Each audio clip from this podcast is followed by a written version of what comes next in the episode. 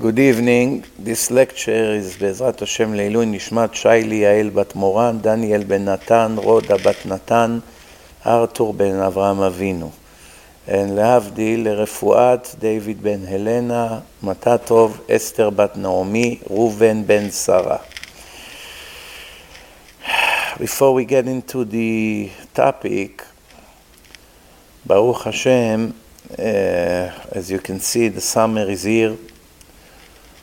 and uh, the Yetzirah is growing. And we need to have extra caution now walking on the street, as the summertime always brings a lot of nisyonot, a lot of tests.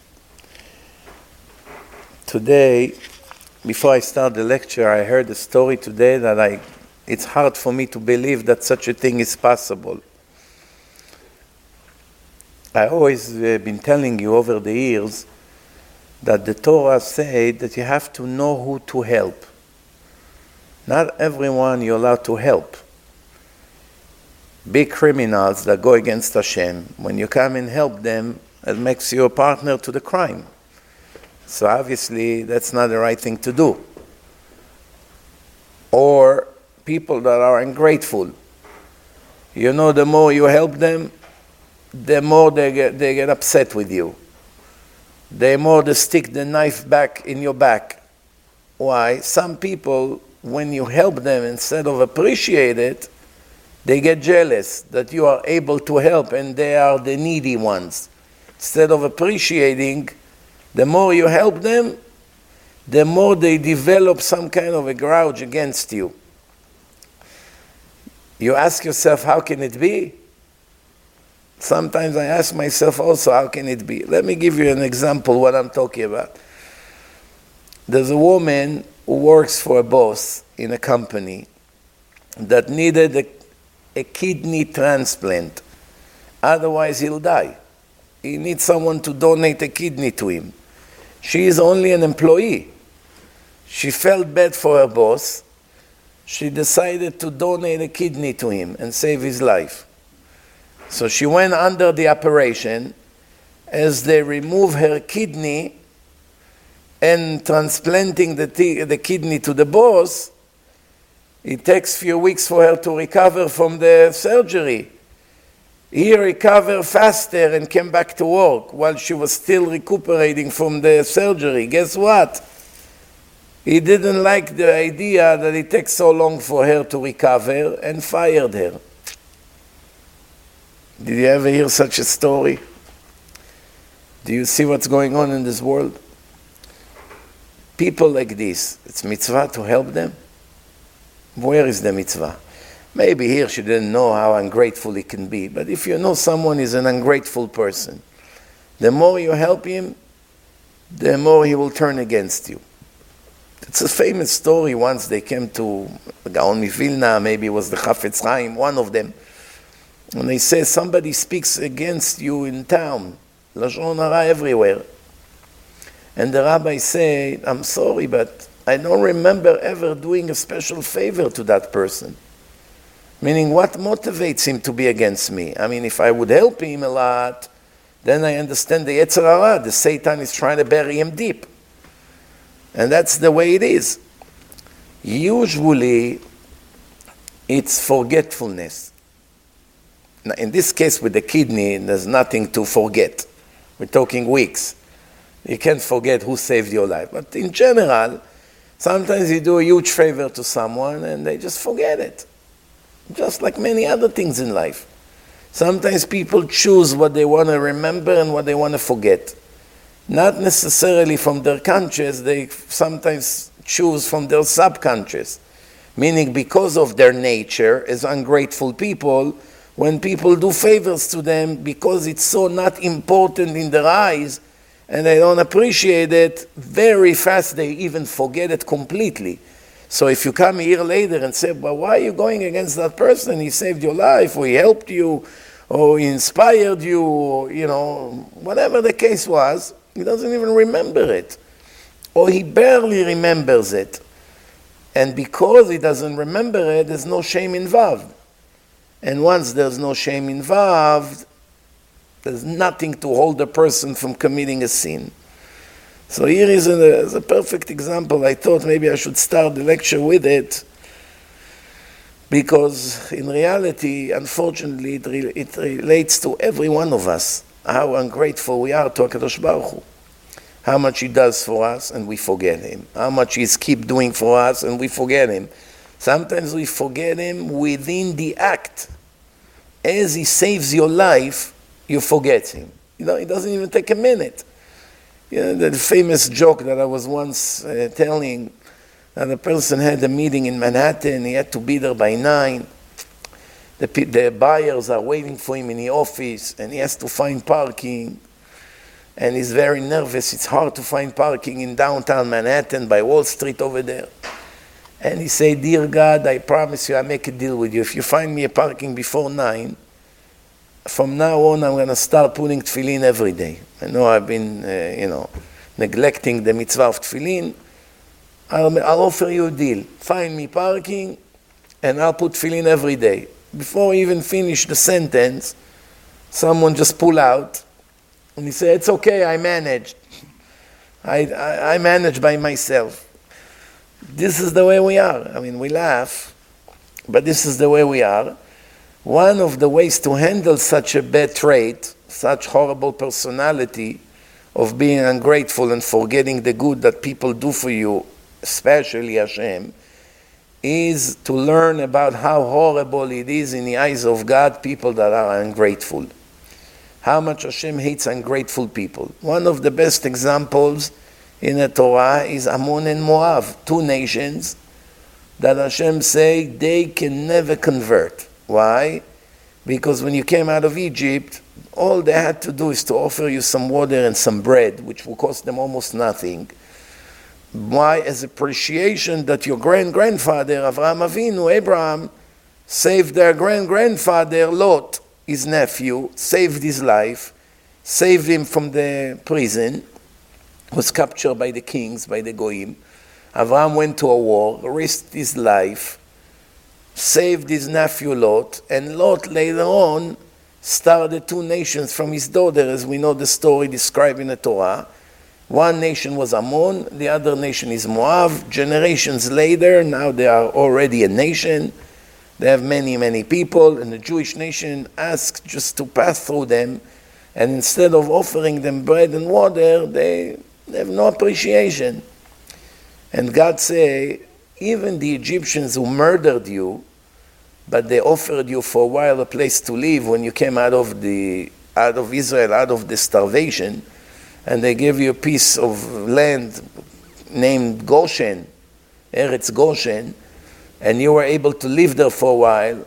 And later on, they started to be cruel to you and started to torture you. But for a while, they gave you food and a place to live.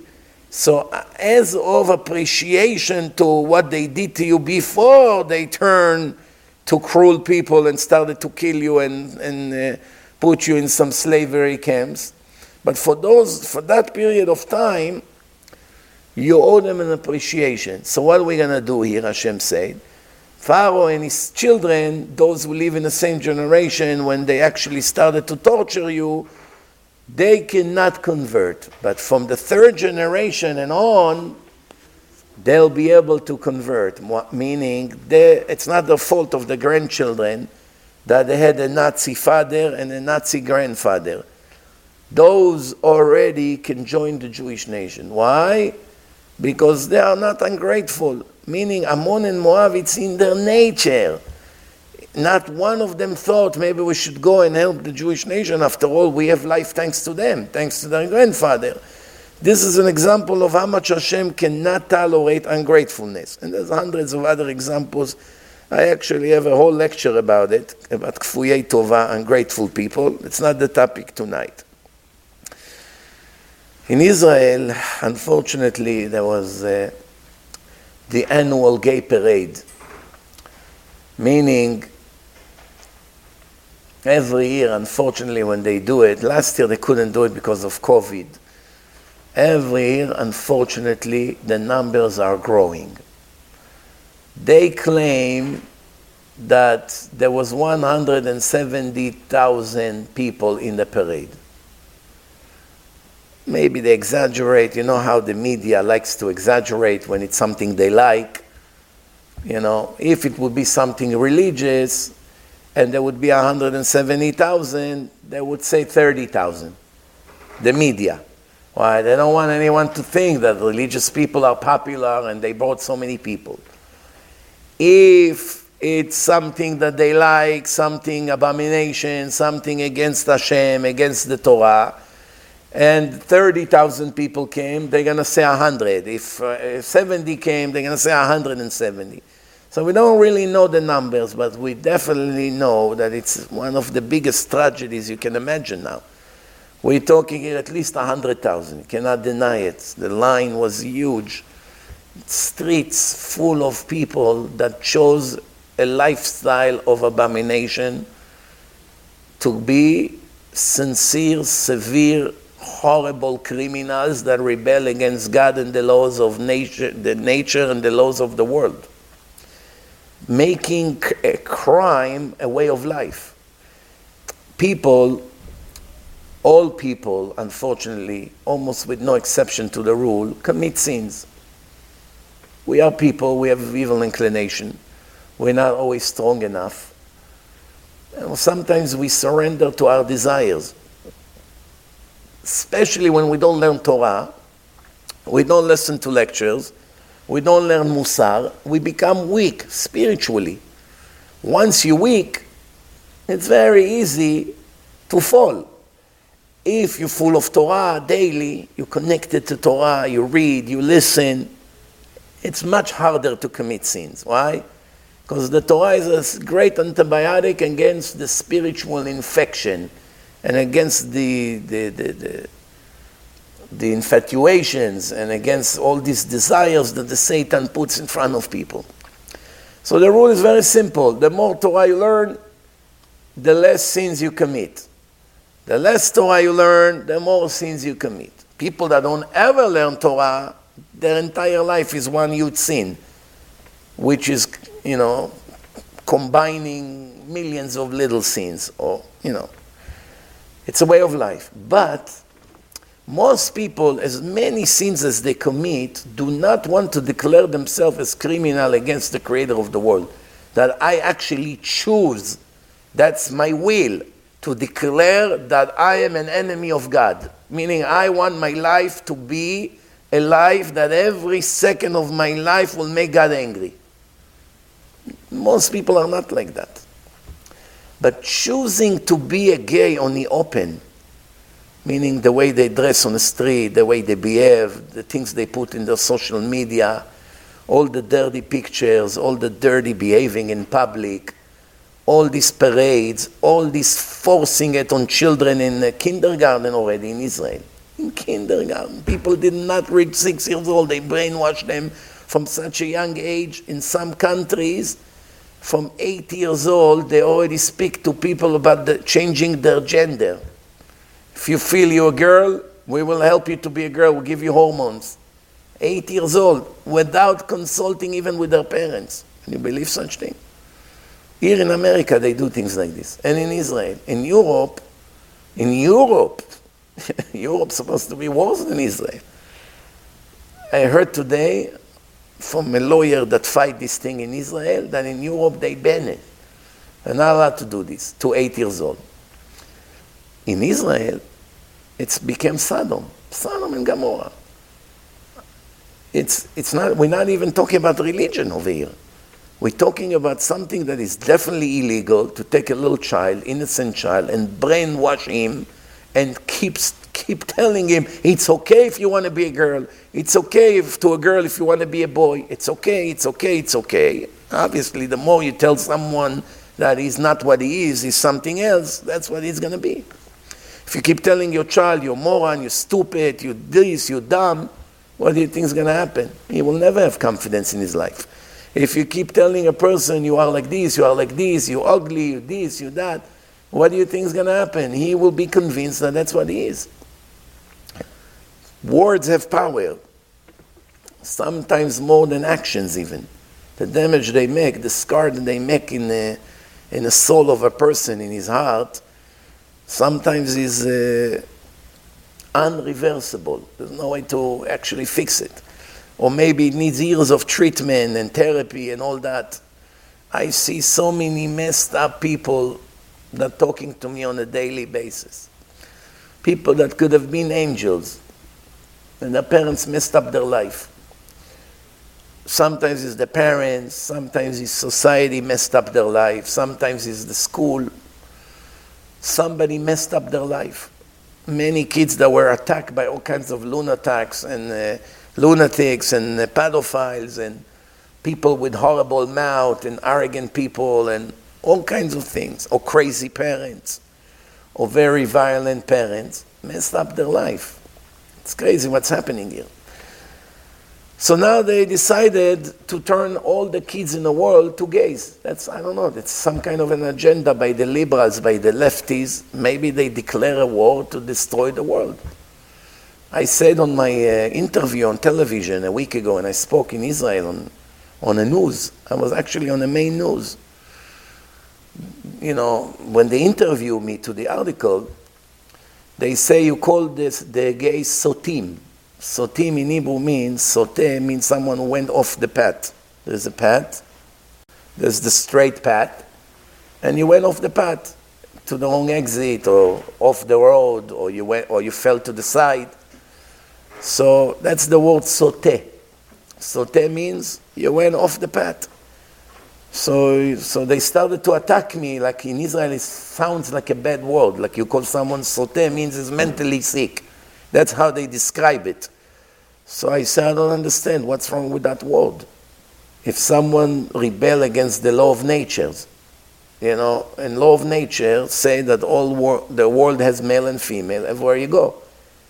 So if somebody decide to turn to put all the male together and all the female together, and wants to redesign the world against the will of the creator of the world, why not calling him a criminal? Before we even talking about Torah and the punishment that God will give this kind of people, which is a worst punishment you can imagine. We're not even getting to the religion aspect here. We're talking about the laws of nature here. There is a creator to the world. Most people believe there is a creator to the world. They see an organization here. Everything is designed. So therefore, they understand someone made that system here. And all two million species have male and female, and they are the only one who together can bring more children to the world, can continue the race. So these people declare a war against the existence of the world. So why not calling him Soteda, they're off the path of the Norma? The problem is, of course they know I'm right. For a second they never thought I'm saying something that is not true. But they're such crook and such evil people that for them, they want to do something very dirty. They want to take the not normal and turn it into the normal and make the normal people become a minority. They are the crazy one.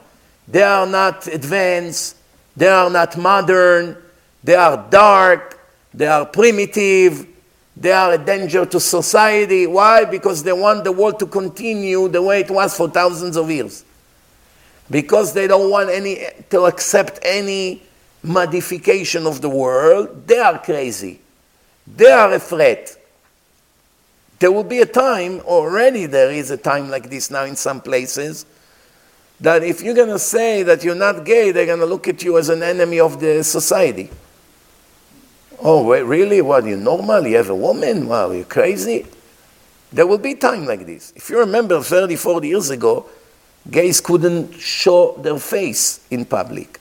That's why they call it came out of the closet, because all of them were in a closet because they were so embarrassed or afraid that people will attack them verbally, uh, physically, and take sanctions against them because no one, regardless of religion, no one, even the secular people, no one could actually tolerate such behaving 30, 40 years ago. It was crazy. To, so if someone had that problem, he would make sure no one will know about it, not even his parents, from the shame. A generation later, he turned around. That now not only it became normal, it's like, whoa, you're, you're up to date. You're an upgraded version of humankind. So they claim that 170,000 people came out in that parade. And you know, when they come out in those parades, they on purpose want to come to Jerusalem, right next to the house of God, where the temple was, right to the place where 80, 90% of the people over there are extremely religious, you know, very religious, ultra Orthodox, and they have a lot of yeshivot. So on purpose, they want to come there where their religious kids walk to school or coming back from school they want them actually to see all the naked people on trucks with the loud music, how they behave, with the terrible behaving. And on purpose, they want to, mamash, on purpose, they want to intimidate the righteous people. Why? You're not going to tell us what to do. You're not going to tell us what's right and wrong. There's only one problem. If they knew history, if they would review what happened when waves like this came to the world thousands of years ago. There were the people of Sodom. They decided to declare a war against the law of nature. The generation of the Babylonian Tower, they decided to make a building and go and fight against the Creator. Don't tell us what to do. The people in the time of the flood, what was their end? Every time society went completely off and decided to modify the rules of God and make it the law of the land, the new rules, ignoring his instructions, it brought a disaster to the world. One time, a flood, everybody died, eight people survived, millions died. One time, the Babylonian Tower, they all got punished. Some of them, Hashem turns into monkeys. Maybe that's what confused some of the scientists thinking that we came from the monkey. It's actually the other way around. Some monkeys came out of people.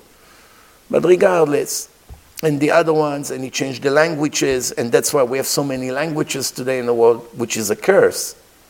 It would be a lot better if the whole world would have one language. Who needs 5,000 languages? That's a punishment to humanity. That now you have uh, 5,000 different uh, languages. I remember one time they wanted to translate my, my film Torah and Science to Chinese.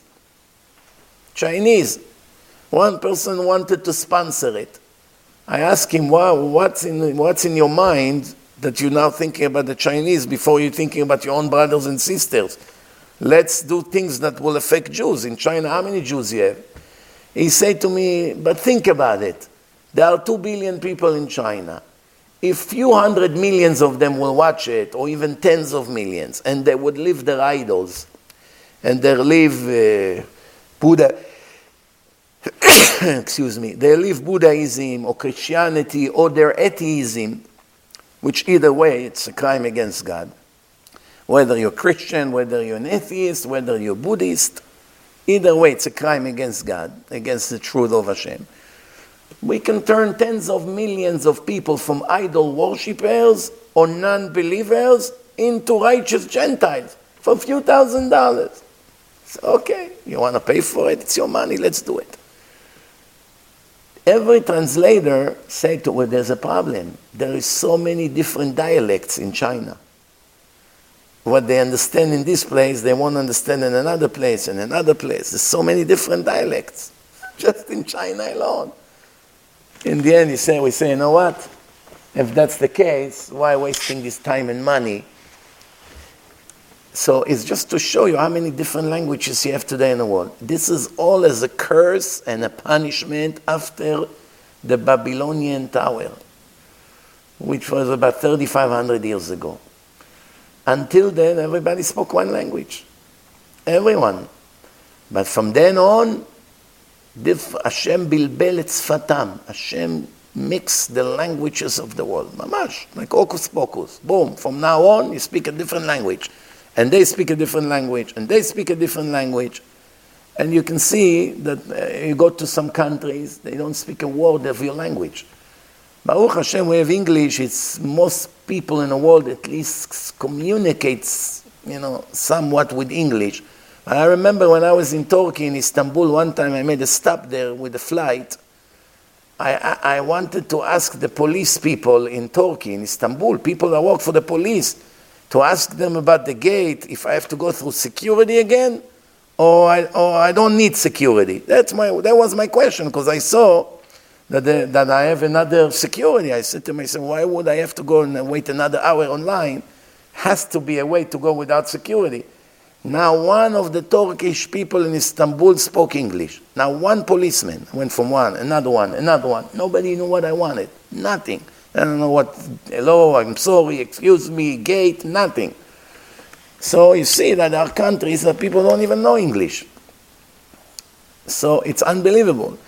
You go to some places, nobody knows what you want. It creates a lot of problem. You have to bring translators in a court. This, all this headache was is, is as a result of criminals that decided to declare a war against God. And here we are.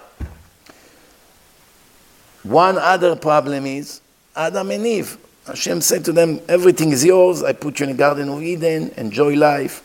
The angel will serve you. All the animals are under your supervision. You have fruits, you have vegetables, you have everything you need. You don't have to worry about anything. You don't have to work just to enjoy life. Just don't touch from this tree. What do they do? Declare a war against Hashem. Right away. Didn't even wait. Just created, a few hours later, already committed a crime and rebel against God. What's the results of that? 5,782 years of suffering. Everybody suffers as results of male, women, women giving birth, screaming, suffering, nine months pregnancy, raising children, all of that is a, is a curse of that transaction as a result of that, that sin. And, um, and a man, all the work, all the headache, all the investments, all the everything you have to go through until you bring food to the table, all of that as results of the first war was declared against God. And then in Sodom and Gomorrah, even today, when you go to the court in Israel, every rapist or pedophile or everyone who took advantage sexually of someone else, they call it in a court Maaseh Sdom, an act of Sodom, meaning they, the first people who wrote the Constitution in Israel, or probably 100 years ago or more, and all of them were traditional enough, knowing Torah enough to know that something like this, it's so bad and it's so much against morality that it's an act of the people of Sodom. You have to be wicked to be gay or to be a pedophile or a rapist or take advantage on people.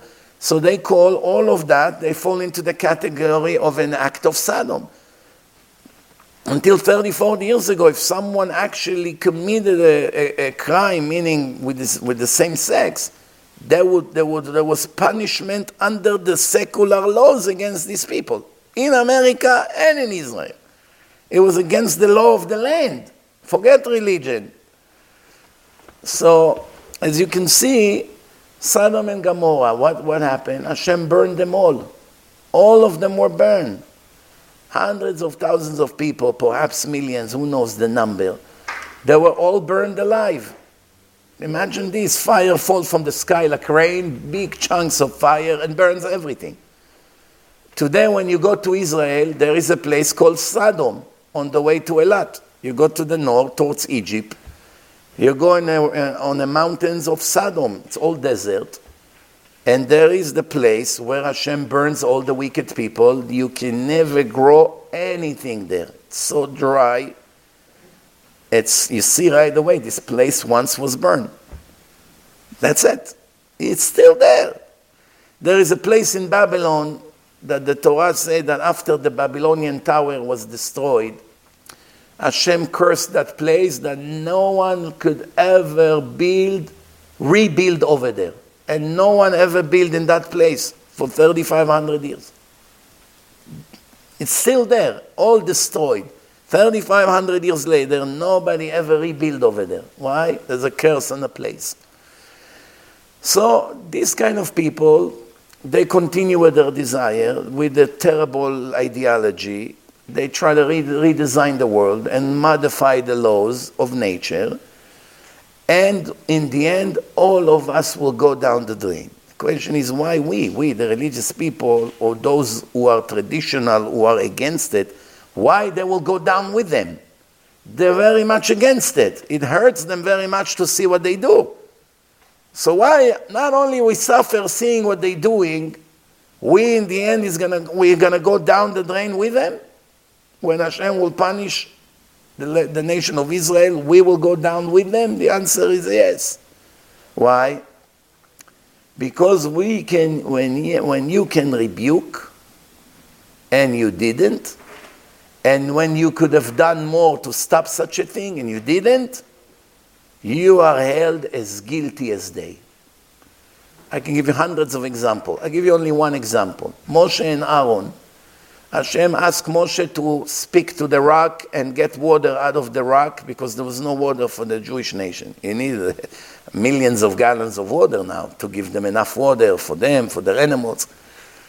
You have to get water by a miracle out of a rock. So when Moshe came to the rock, all the Libras, the lefties, Datan and Aviram and all the other Reshaim, they all came and they say, Oh, yeah, you're a shepherd, you know that there's probably spring water right here. Let's see you getting us water from a different rock. If you say it's the act of God, prove to us that you can get us water from a different rock. Moshe thought, Hashem told me to get water out of this rock by speaking to the rock. But what good is going to be? They're all making fun already. It's not going to impress anyone. What's the big deal? I'll get the water from the other rock. For Hashem, it doesn't make a difference. Logical thinking. Moshe meant well. When he came to the next uh, rock, he changed from the instruction that God gave him. As a result of that, when he spoke to the rock, nothing happened. And everybody started to laugh. One minute, it was a big chilul Hashem. Big embarrassment to the reputation of Hashem. What we call chilul Hashem. Everybody was laughing, all the lefties, all the liberals, all the anti-God people.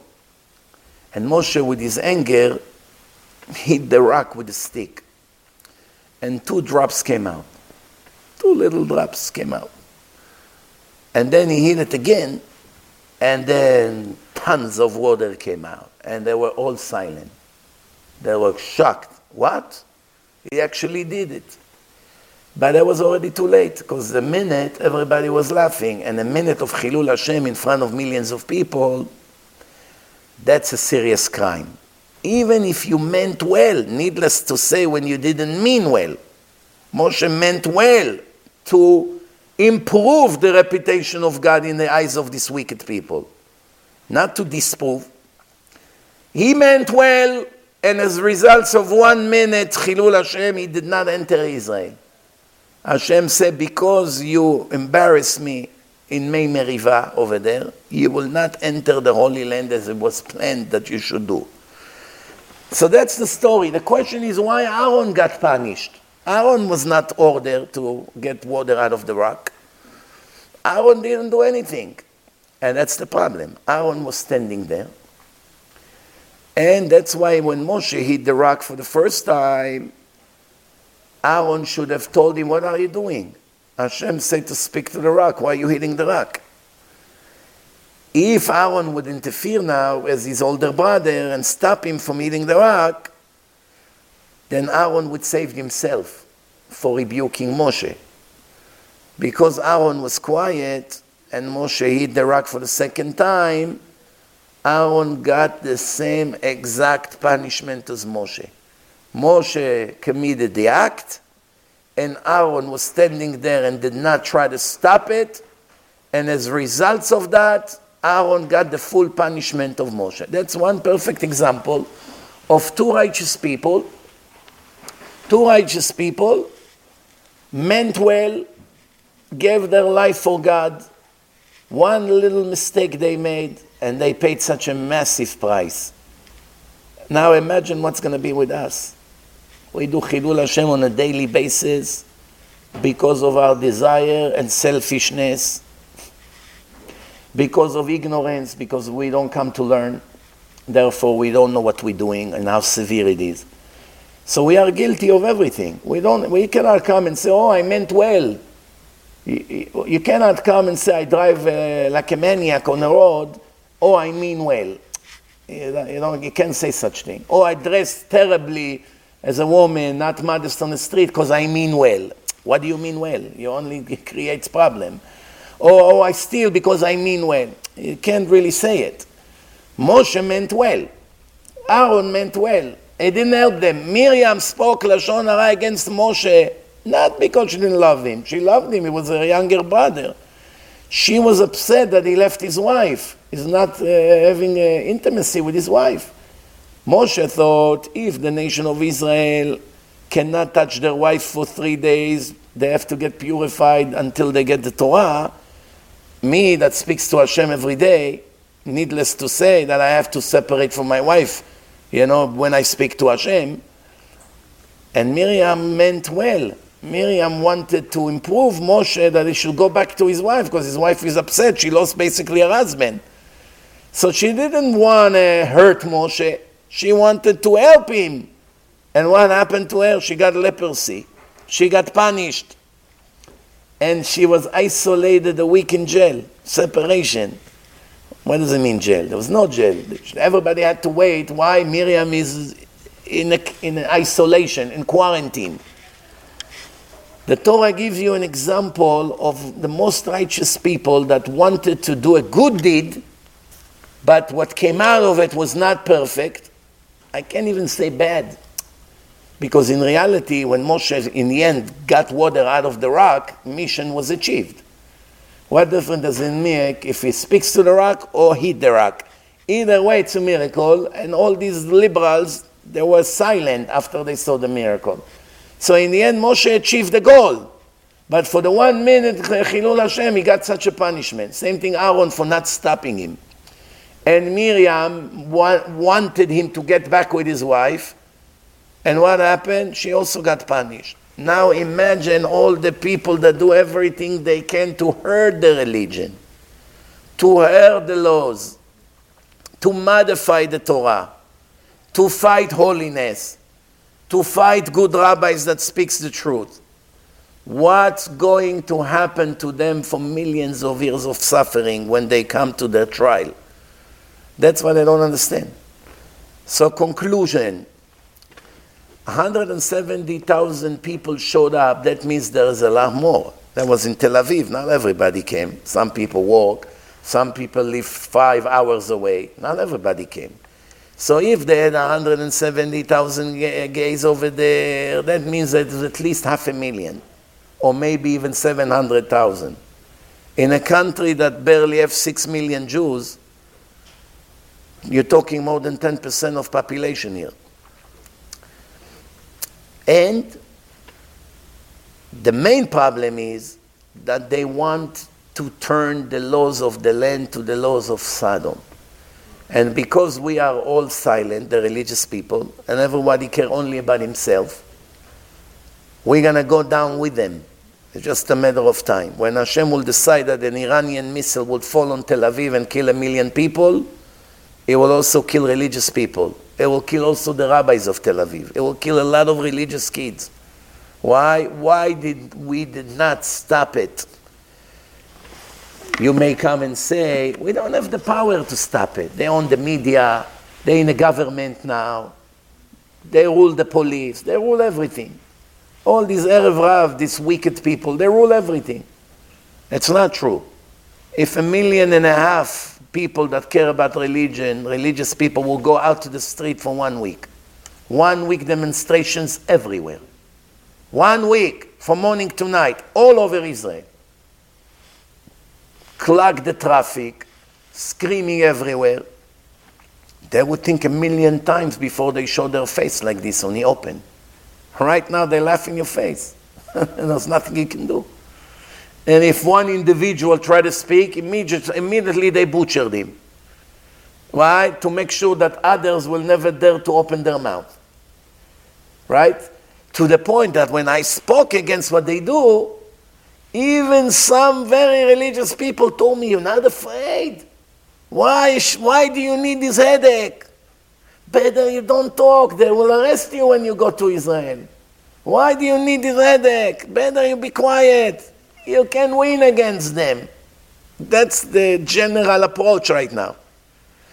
Meaning, let them take over Israel, let them turn a million Jewish kids into Sotim and destroy us completely, and then, I don't know, and then if the Mashiach would even want to come, for who is he going to come?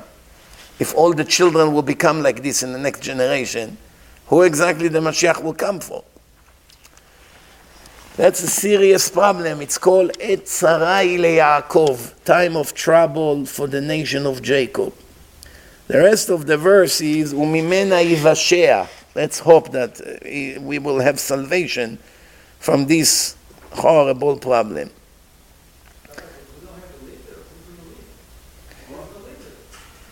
Unfortunately, today there's no leaders anymore. The last leader I remember was Rav Ovadia Yosef.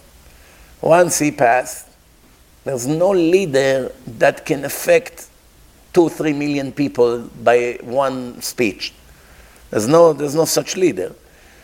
Even Rav Ovadia Yosef, when he gave his speeches, what do you think? Everyone was with him? There was a lot of uh, people that were against him, religious people, were against him very much. A leader that unite everyone, I don't remember there's such leader ever, since I remember myself that all, maybe Rav Shach, even not that. Rav Shach was very good for a lot of Sfaradim and Litaim, but Hasidim and Chabad were, you know, were not his followers. A leader that everyone was after him, you be our speaker, you speak for the religion, you speak for Judaism, we will all back you up, we will all follow your word and your instruction. There is no such leader. I think that Mashiach will be that leader.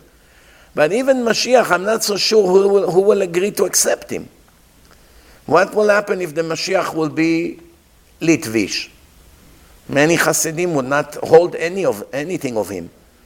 Or if he will be Hasidish, many Litvish will not want him. Or if he will be Sfaradi, some Hasidim and some Litvish won't want him. Or if he will be Yemenite, everybody else may, may not want him. So basically, whatever it's going to be, if it's going to be Hasid Satmar, all the other Hasidim won't want him. If it will be Hasid Vishnitz, maybe the other Hasidim won't want him. So, for any group he will come, there will be the majority of the other groups will be against him.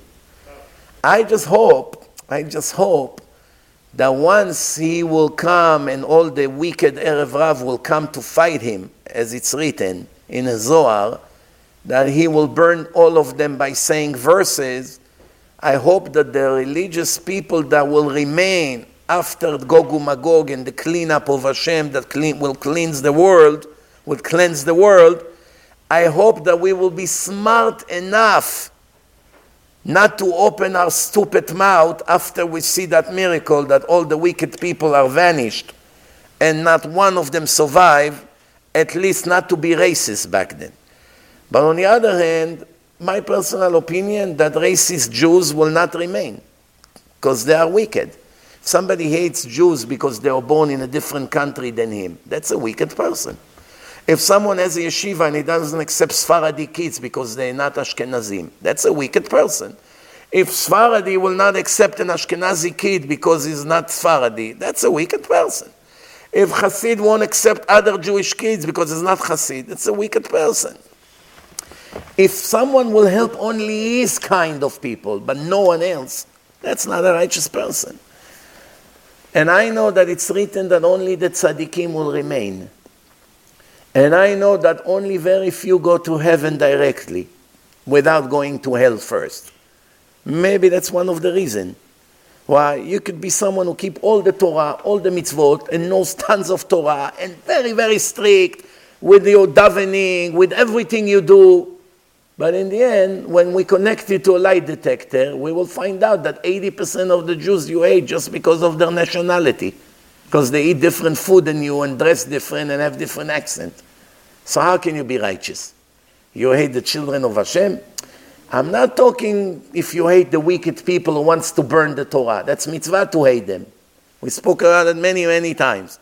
If you want the sources, read Way of the Righteous, chapter 24. Over there it brings you all the sources who you should love and who you should hate. That's uh, was written a thousand years ago. But now we're talking about when you, that you hate a, a righteous person just because he has different customs than you, or different nationality or accent. This is terrible.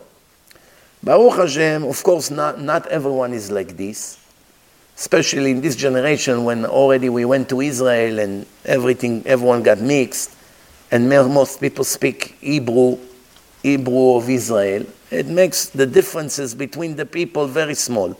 Doesn't matter where your parents came from. You already, the same thing in America. Once the kids were born in America, there's not that much of a difference between Sephardi kids to Ashkenazi kids because they're all Americans. By the Hasidim, it's different because they they zealous to their culture. They remain with Yiddish. They remain with their with their clothes, with their, with their customs. They do not assimilate with American lifestyle. Most of them, at least. Even by Hasidim, you have modern ones that became Americanized. You know? Uh, but most of them are still very strict to the Yiddish. I know one very big tzaddik rabbi. I asked him once to come to, uh, to our yeshiva to speak. He speaks perfect Hebrew, speak five languages. One of them is Hebrew. And he said, I'm sorry, I have a rule. I only speak in Yiddish. I don't speak not in, in English and not in Hebrew and not in French, only Yiddish. I never give a lecture unless if it's in Yiddish. Why? The way of my fathers. We don't make changes. Why? They stick to their tradition. There are many people like this. People like this, by them you can see a big difference between them and Americans. But if you take an American Syrian kid, or Iraqi, or Persian, or Ashkenazi, that grew up in America and they went to General Yeshiva, you're not going to know the difference. Moroccan kid, Ashkenazi, they're all Americans. They love the same thing, the same food, same language, same accent, some, some differences in the, in the customs when it comes to davening and other things, but that's it. Same thing in Israel. That, let's wait and see where this is all going to lead us to. I just want to finish the last thing before I get in, uh, move on. Today, a girl in the Israeli army decided that she's a boy. She's, I don't know, 18, 19. She came to the general, hi, don't call me anymore she. From now on, my name is Itzik. I'm not Rachel anymore. Forget about it. What do you mean? I don't feel that I'm a, I'm a woman. I don't feel I'm a man. I'm, I feel I'm a woman. So please don't insult me anymore. It's the other way around. It's a, it's a, it's a woman that wanted to be a man. So her name, let's, I'm just making up a name. Let's call her Rachel. Rachel decided to be Itzik. She comes to the general, I, I don't feel Rachel. I feel I'm a man.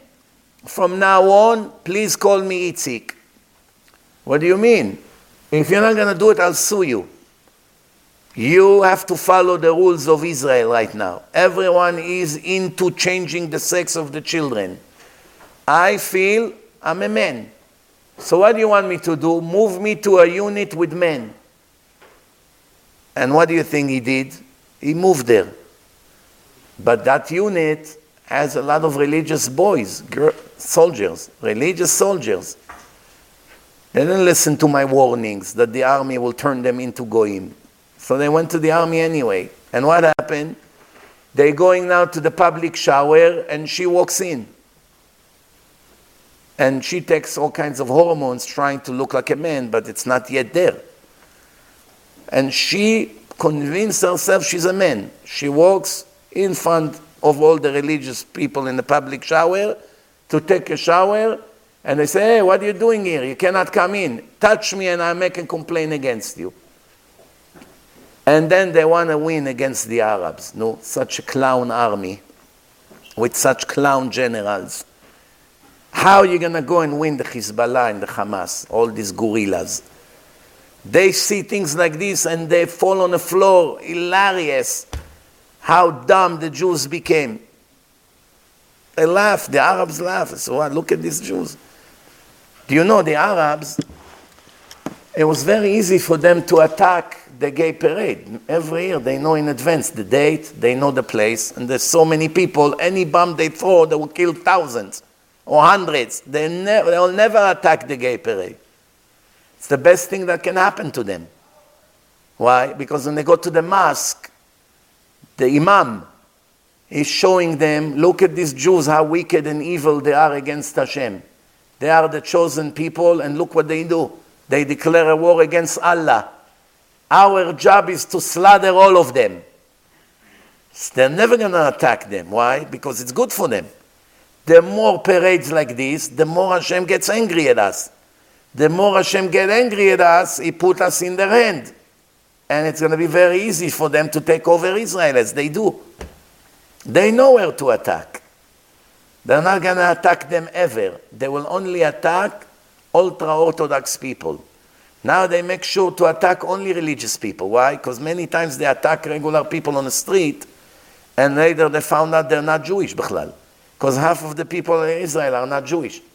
Half of the people are not Jewish. You have now 100 people walking in the street, 50 of them are goyim from Ukraine, from Russia, from uh, Thailand, from Philippines, Druzim, Arabs, so many goyim in Israel. So when you come and begin to shoot, in every terror attack you find out they kill goyim. So now the Arab realize what's the point? Target only people with yarmulkes. Like this for sure, you know you're killing Jews. But they wanna they wanna attack in a gay parade. Why? Because then they will afraid to come next year. And it defeat their own purpose. What's their purpose? They want to take over the land. And what does the Torah say? For sex crimes, the land will vomit you out.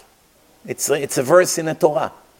And when you want to make the law of the land, the law of the land to abomination, pure abomination, the law of the land, right?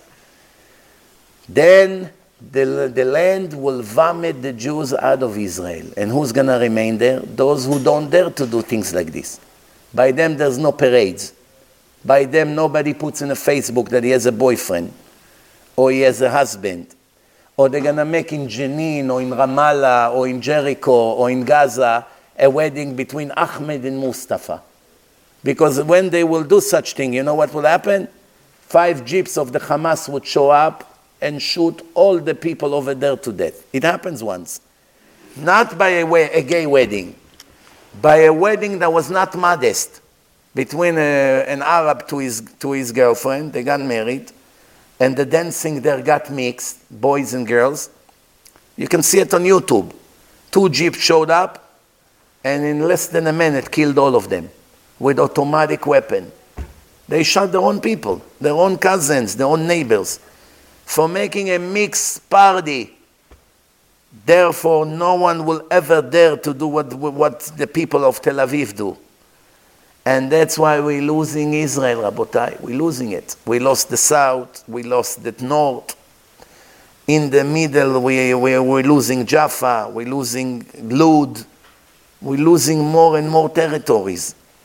Just like a person that has cancer in his body, and every month he takes another organ kidney and liver and stomach and here and there and in the neck.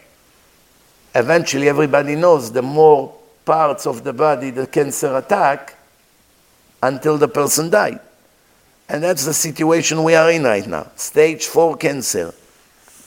No exaggeration. Should know that. Be prepared for what's coming. If Mashiach won't come in the next two, three, four, five years, that's it. Israel, you're going to need an Arab passport to enter there. Give it five years. Unless a miracle will happen. That's it. You're going to want to come to Israel, and I have to bring an Arab passport. They'll take over. What are you going to do? They're already taking over things, and there's, there's, the Israelis cannot do anything against it. They're occupying places and, and nobody can do anything. We don't have the strength to fight those monsters. We don't. They are brave and they're willing to die for their cause. They convince themselves with lies that Israel belongs to them and Jerusalem belongs to them, even though it's not even mentioned in the Quran. In the beginning, they all knew that Israel belongs to us because it's written in the Quran, but now nobody cares anymore. That's it. They con- convince themselves. They're, not, they're such liars that they say that the people that came to Israel by Hashem was Palestinians, not the Jews.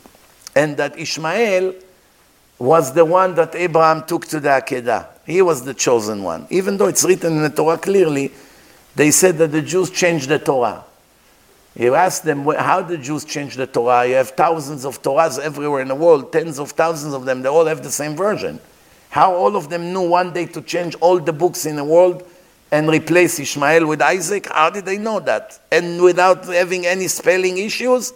Everybody knew how to do it when there was no telecommunication, no phones, no videos, no, no nothing, no cars.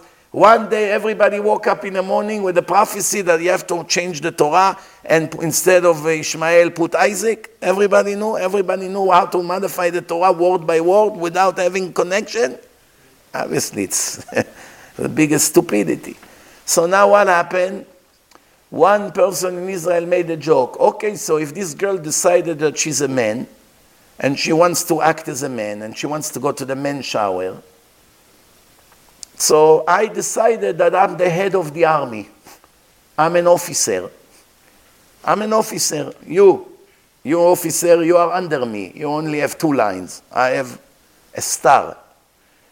So you're gonna go and clean the bathroom and bring all your soldiers. I want to check them out. Who, who, who are you?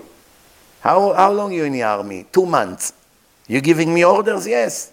Why not? I decided that I am not a two months old soldier. I am 15 years old and I have a star here. I'm your officer. Why not? Why not? If everybody can decide what he wants to be and force everyone to agree to that, everybody will decide what he wants to be. I decide that I'm the new Sleepy Joe. I promise you I'll sleep less than him. I run the show from now on. Let me go into Congress, give speeches there, and rule the world and decide what to do, what not to do. Why not? Who can tell me no? Why he can decide to be he, she and she can decide to be he and I cannot be, decide to be the president?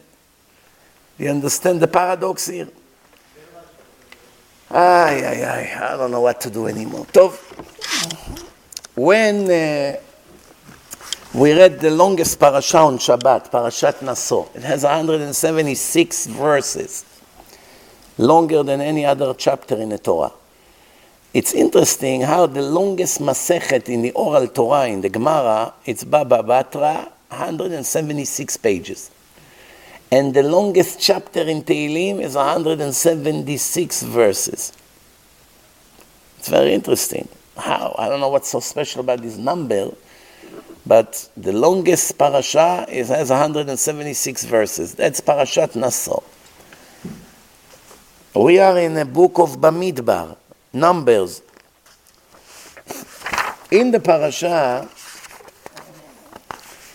in the parasha, we have a, a very interesting verse. Very interesting verse in the parasha. Ve'ish et kodashav lo yiyu. A person that will have all his sacrifices there will be his. It's a little bit strange, no? Who else there will be? If I decided to bring a sacrifice to the temple and get a sheep, I have to bring it for myself. If it's stolen, it cannot be a sacrifice. So after I go and sacrifice it, what does it mean, lo you? What does it mean? The answer is, Rabotai, there are some things that belongs to a person for eternity. Most of the things that belongs to you are only at your possession for X amount of time. Even your own life here in this planet, it's not yours. Because in any second, Hashem can take it away from you. So it's not permanently yours. Your house is not yours. Today is yours, tomorrow you lose it. Do you know how many people alone today lost their houses in America? Just alone. You know, and so what happened in the stock market today and on Friday? People got wiped out. What they saved 20 years, they lost in the last two days. Friday and today. The market totally crashed. Hundreds of billions of dollars were wiped off today, and hundreds of billions were wiped off on Friday, and supposedly tomorrow another horrible day. The interest rate going up, reduction of 22% of mortgages in one month already since they increased the interest rate, 22% less applications for mortgages. On uh, Wednesday, because of the horrible inflation who destroys the world, thanks to Putin and his stupid ideas, and thanks to the COVID, of course, it's all the hand of Hashem. So now, as results of that, they're going to increase the interest rate by another 0.75%, which will knock down the housing market completely. Every house that you see right now, 3 million, 4 million, 2 million, give it a few months, it will go down by 50%. Houses will be on the market, no one will be able to get a mortgage. Why? Paying extra 2% a year on a $3 million mortgage is a big difference. It's extra $5,000 a month interest. Extra. People, it's too much for them. Can't afford it. I remember when mortgage rates were 9%, a house in Monsey was $150,000 with one acre land. Same house today is a million and a half, 10 times more, with an acre land. Imagine life that houses will go back to two, three hundred thousand dollars, and you're gonna pay nine percent interest. Imagine life like this, like it was 20 years ago. I don't think it's gonna be that bad, but it's already a disaster. I want to prepare all of you, prepare all of you to one of the hardest times that this country will ever know coming up in the next few months. Expect riots, expect robberies every five minutes. Do not walk on the street with expensive watches. Better to get rid of your fancy car. It will attract attention to you and you can get killed for that. Try not to be looking too rich on the street.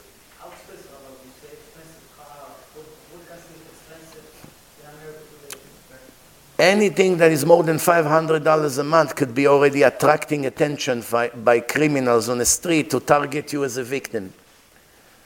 You have to understand, today, they have nothing to lose. There are people who cannot bring food at home, all kinds of criminals out there, all kinds of drug addicts who don't have money for their drugs. They come right away with the gun, they break into the store and they clean all the jewelry in five minutes. Put everyone on the floor. There are robberies every day now.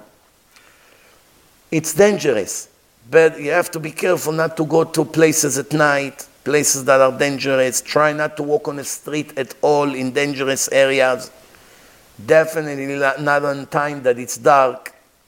Life is not what it was. That's it. The picnic in America is over for good. Now it's going to be a disaster. You have to be ready for it. A disaster of what's going to happen here.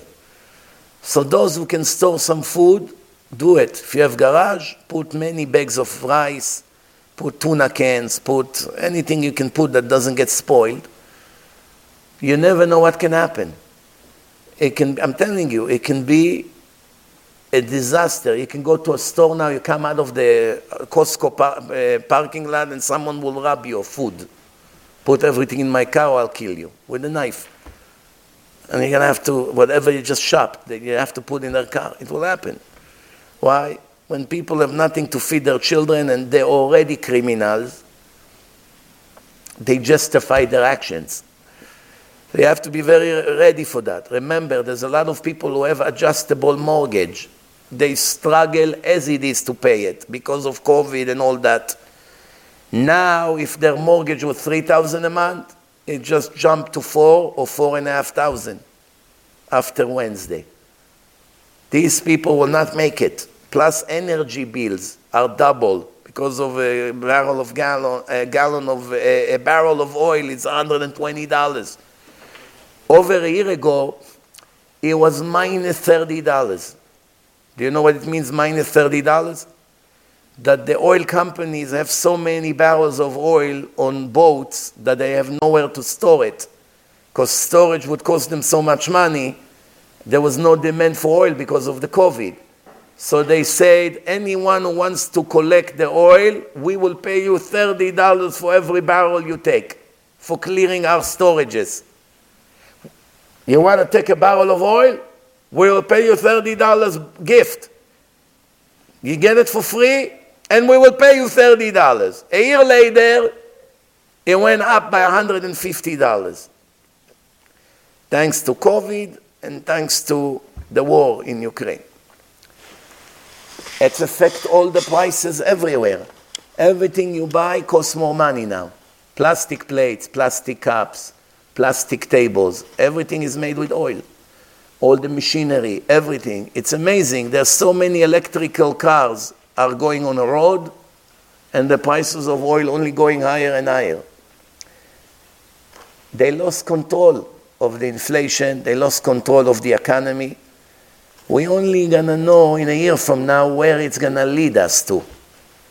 It's very, very scary days. Rabotai, please do not attract attention on the streets. Don't walk with expensive thing. things. it's one thing they rob your watch, forty, fifty thousand dollars watch. They can kill you for that. Remember, people are dangerous. You make a move or something, they get nervous, they stab you or they shoot you, or a bullet comes out or anything like that, or they hit you on the head just to, they're afraid that you're going to call the police. They're going to hit you with a gun on your head, and Chas v'shalom can die just from that, or go into coma. You got to be very careful. So, ואיש את קודשיו יהיה Some things belongs to a person for eternity. What is it? The mitzvot, the good deeds that you committed, it's yours for eternity. No one can take it away from you. There's no way to steal it from your account. Even if you have a crypto account, someone can break in and steal your wallet. Happens to someone I know. Someone sent him a link, he clicked on a link. Ten minutes later, a million and a half dollar disappeared from his crypto wallet. FBI told him, you, you serious? You know how many cases like this we have a day? we do not even know how to handle it, even if we wanted. We still learn the subject. We don't know how to deal with international cryptos and these and uh, anonymous transactions. We don't know what to do. Imagine we have thousands like this every day. What are we going to do? We're going to need 5 million FBI agents just for that. It's a wild uh, west. Everyone who knows some computer can get into your computer and steal everything you have in a minute. Imagine this, Rabotai. You work 30 years like a dog, like a slave. Save, save, save, save, like people like to save and save. And then in a minute, Hashem sends somebody to you and wipe you out in a minute. How do you start now? How do you start? When it happened, you know what's the first thing that comes to your mind? At least I wish I would give it to tzedakah. Because like this, it comes with me to the next world for eternity. Now I didn't give it for tzedakah, and some criminal from some country stole it. And I lost 30 years of life. 30 years, 30 years of hard work from morning to night, meetings, traveling, business meeting, oh, so much time from your life, neglecting your family, your children, everything. In one minute, everything is stolen from you. 30 years of life. What a punishment. Think about it. It happens to thousands of people every week here. Here in New York alone. Thousands of people. They wake up, they open the computer. If they don't lose it in the stock market or by Madoff, they lose it now in crypto. Someone just get into the computer and steal everything you have. Or, chas v'shalom, sicknesses, problems, doctors, surgeries, this, that, Hashem yirachem. There's many ways for Hashem to wipe up a person. That's why the parasha begins ואיש את קודשיו, what's holy, what you turn to holy by dedicating it to Hashem, It's yours for eternity. Lo you. Nobody can take it from you. It's going to be yours. Anything else, for now you're using it. You use your Mercedes, it's not yours. You use your mansion, but it's not yours. You use your watch, but it's not yours. Why? At any second, I can take it away from you. What I cannot take from you is, is your mitzvot and your Torah and your donations and how many souls you save. This, even Hashem cannot take away from you. Even Hashem cannot take it away from you. Why? Because it's against His Torah. He cannot do it. If Hashem will not pay you your reward for the tzedakah you gave, that means the whole Torah is a lie. And it will never happen. Do you understand or no? If the Torah tells you that tzedakah is safe from death and he won't, the Torah is a lie. And it will never happen. You get the point here or no? So there's no better assurance than once you see it's written in a book of God that that's yours for eternity, you can feel safe and secure. It's nothing that anyone can rob you from. There's only one way to lose it. Remember, once we spoke about it. If you regret that you did it. Yes, if you do tshuva and you say, I'm sorry, I was stupid, I was angry, forgive me, I don't regret it, yes, you can save it. Remember, the will of Hashem is to give it to you. He wants to give you the reward. That's the whole purpose of this world for you to, co- to collect as much as you can that you will cash on it on the next eternal world. So Hashem is not, is not interested to punish a person for nothing, to take away all his reward. The opposite is, is anxious that we will do the right thing, that he should pay us a reward. So if we did something stupid in a moment of anger, we say, oh, I regret I did it. And the next day we regret again that we regret yesterday and we want it back, of course we're going to get it back. The question is if we did a sincere tshuva. Chazal, our sages in Masechet Sanhedrin, page 88. מה יעשה אדם וינצל מחבלו של משיח? What a person can do to, to get saved from the time of the contractions of Messiah. What's contractions? A woman when she's pregnant, every month is get harder, right? She has to carry more weight, and it's harder and harder until he gets to the last day. The day of delivery is the hardest. Why? The contractions begin, and then they become more often and more and more and more, and then comes the biggest pain, and then what? The redemption comes, the salvation. The pain is gone, the voice of the baby is starting, and that's a very happy moment. But what was a minute before? The woman cursed the moment she was born. She cursed everyone around. If her husband stand there, right there, she would curse him, she would curse the doctor, she would scream, she would. Why? She can't handle the pain. The worst pain you can think of. So, the same thing will be with Mashiach. Just before he will come, we will run into contractions, just like now. Every hour, a new tragedy. Every hour.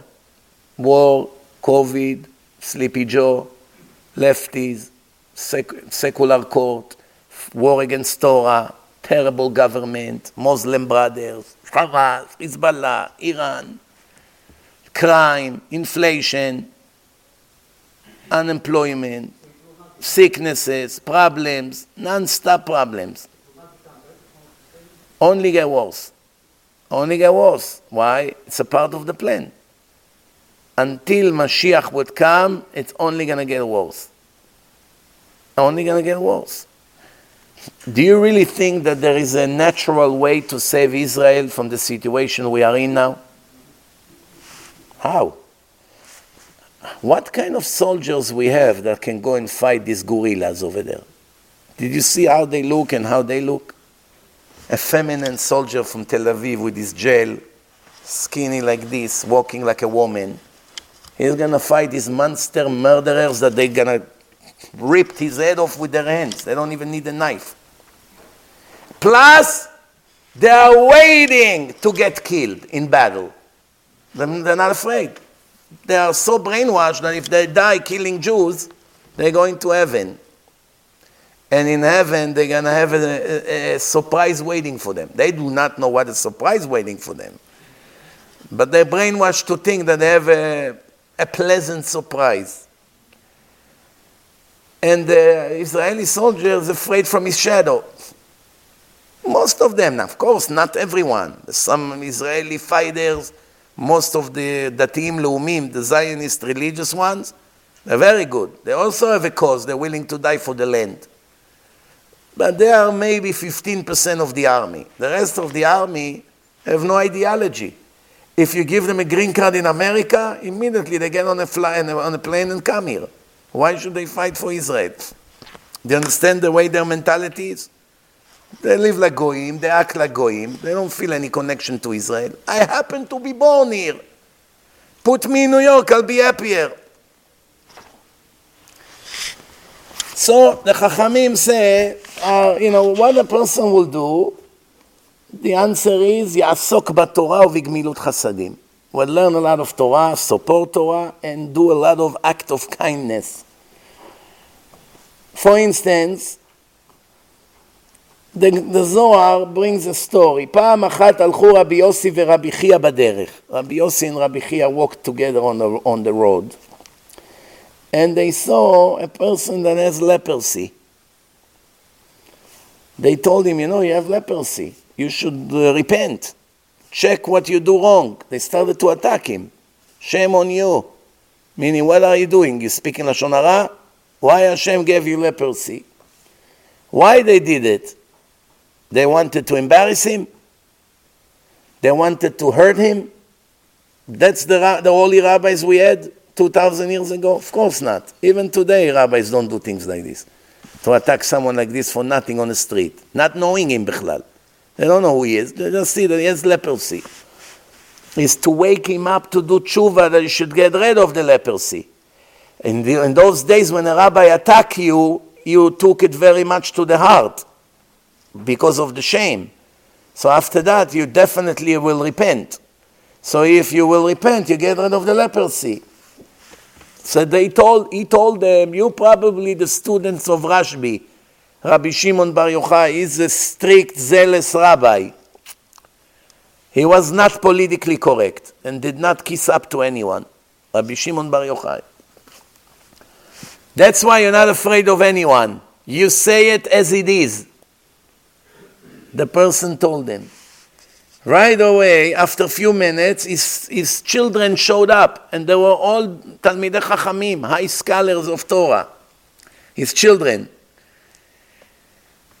they said, you know, they started to talk divrei Torah that someone with leprosy, he can get leprosy not only because of lashon hara. There's other reasons as well. For instance, if you saw someone acting bad and committing a sin against Hashem and you did not rebuke him, you can get leprosy for that. You didn't speak lashon hara. You're very careful. You saw someone is doing something wrong and you did not make any comments, no warning, no rebuke, nothing. That second, Hashem can decree on you to get leprosy.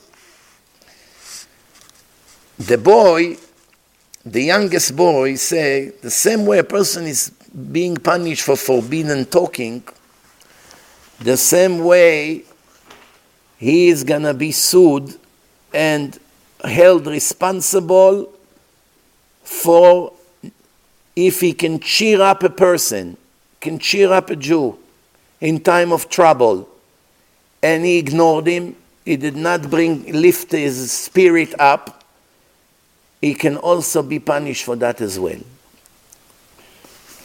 As it's written in Tehillim, Psalms 39, verse 3. נעלמתי דומיה, החשיתי מיתו וכאבי נעקר. Translation.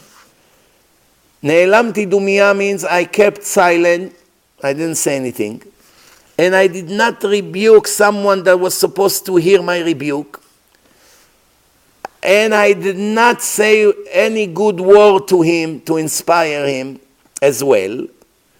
and the bitter results of my act is כאבי נעקר. Immediately, massive suffering started in my life. One minute, sufferings of 30 years.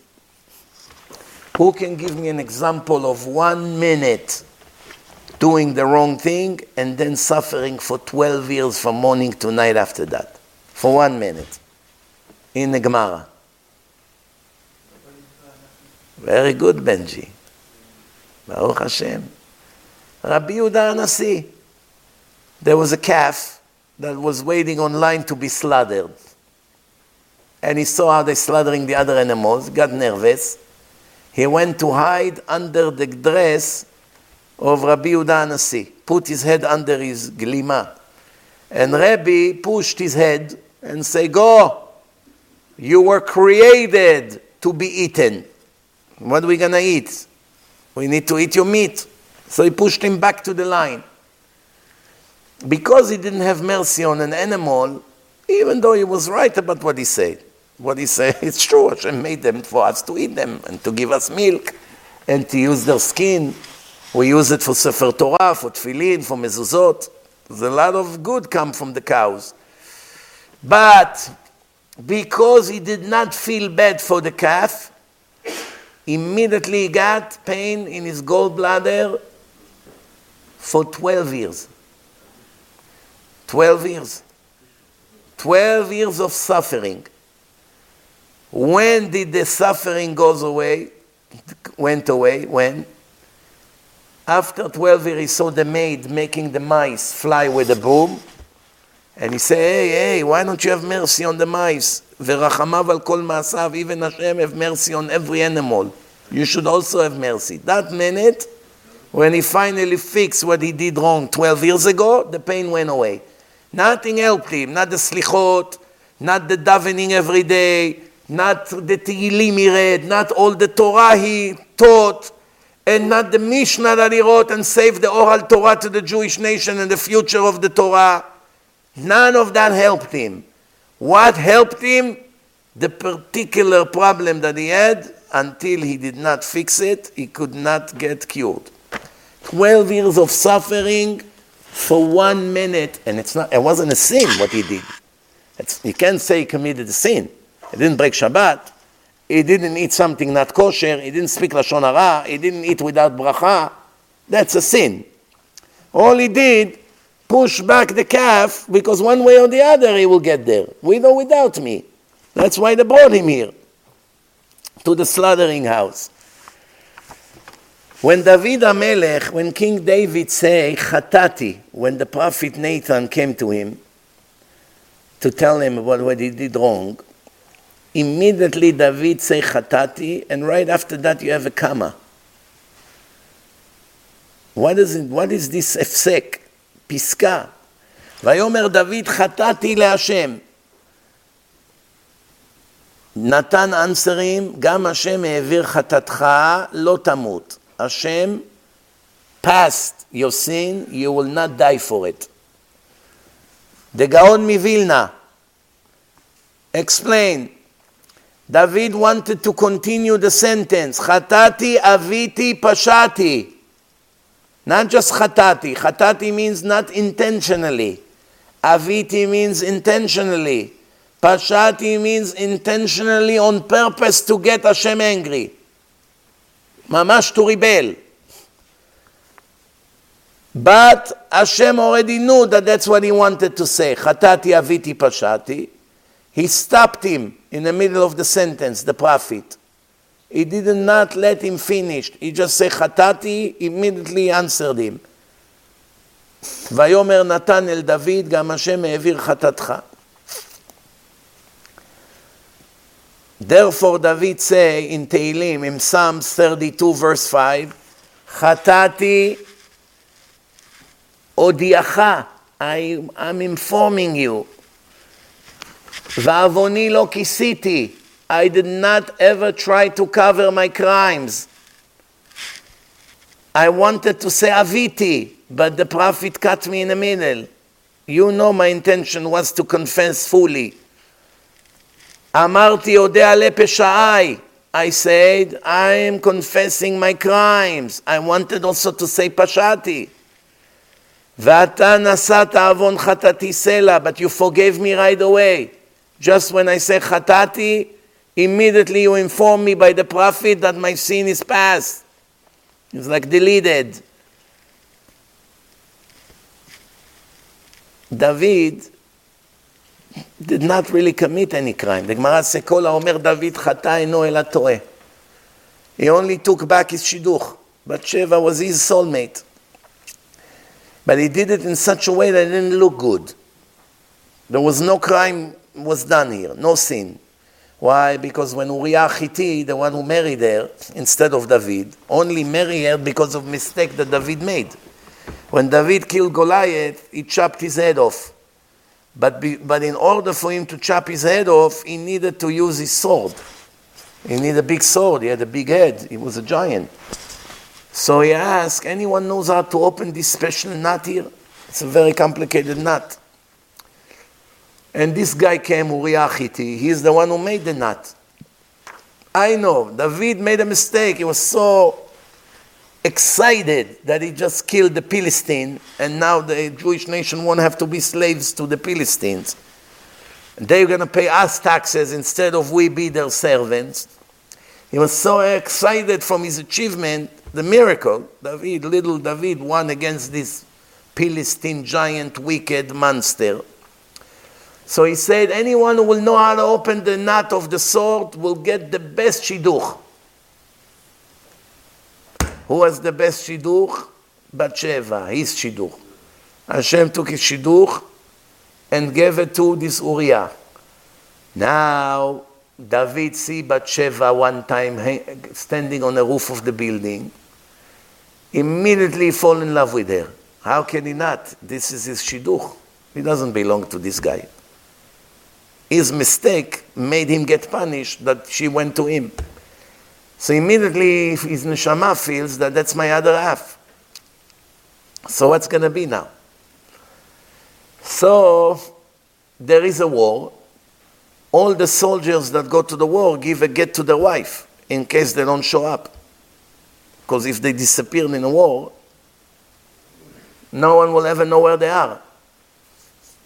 On my way here, I just got a video of uh, two religious parents that their boy is missing for 78 days. I don't know when this video was filmed. Maybe it was filmed a week or two or three ago. But at the time of the video, 78 days is gone. Nobody knows where he is. Nobody. They look for him everywhere. Disappeared. He went to Meron and never came back. Or Orthodox, righteous, yeshiva boy, with no problem, cannot say that he wanted to kill himself or anything like this. Regular boy went to Meron, disappeared. You know how many people like this the Arabs make disappear every year? They kill them, cut them to pieces, bury them in some place, and no one ever knows. Nobody ever finds out. Nobody knows. Imagine this. You don't even know if your kid is alive. He was kidnapped. They locked him in some place. You don't know. You have to live the rest of your life with the unknown. Worse than to know. When you know, at least you have a grave to come and cry. When you don't know the thoughts, what they can do to him somewhere, whoever kidnapped him, you have no idea what they do to him. So, David Amelech, when they went to the war, Uriah Hitti gave Bathsheba a get, and then David took her. She was a free woman. But when he came back from the war and found out what David did, he got very angry. So David invited him to come to an, a meeting to explain to him what happened. But he rebelled. He said, Who is he? I'm not going to go. When you rebel against the king, you have to get a death penalty. If you speak a word against the king, or you act against the king, or the king invites you and you refuse to come, according to halacha, is mored b'malchut. Mored rebel against the kingdom. Rebel against the kingdom, death penalty. But David did not want to kill him in execution like he should have. Because then what would people say? David killed him and took his wife? How is it going to look? It's going to look terrible. So what did he do? He sent him in the first row to the war to die. And that, that looked very bad. So that's why Hashem sent the prophet to David to tell him what he did was wrong. Even though he never committed any sin. Technically.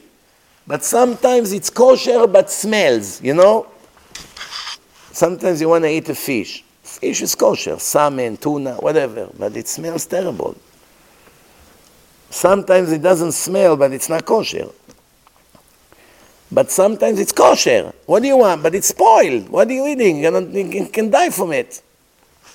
That's what happened over here. It was kosher, but smells bad in the eyes of the public. So now David immediately confessed. Chatati, aviti, pashati. Now they listen to what the Gemara says. Listen carefully. After David confessed his sin, right? What was his punishment? Who knows? What was his punishment? Six of his children died. Six months he had leprosy. The Shekhinah of Hashem, the Spirit of Hashem that was with him daily, disappeared from him.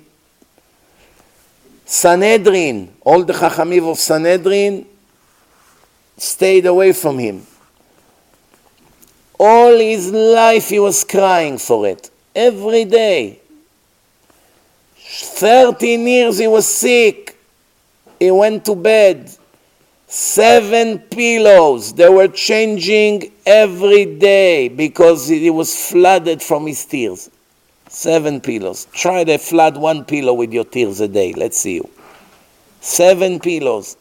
It was so wet they had to replace it. And we, we don't commit sins like David, that technically was kosher. I don't want to even go into details. We have no problem saying chatati. You know how David do yesterday? I went to the early minyan at 5 a.m., quarter to 5 in the morning. The day just started. People wake up at 4 to come to the shul to be there by quarter to 5. Netz minyan. Is that a big sacrifice or no? Right, right? Impressive, right? Not necessarily. After we finish the Shmona Esrei, the Chazan, that is happened to be a nice man, friendly, nice. Do you know how he did the vidui, the confession?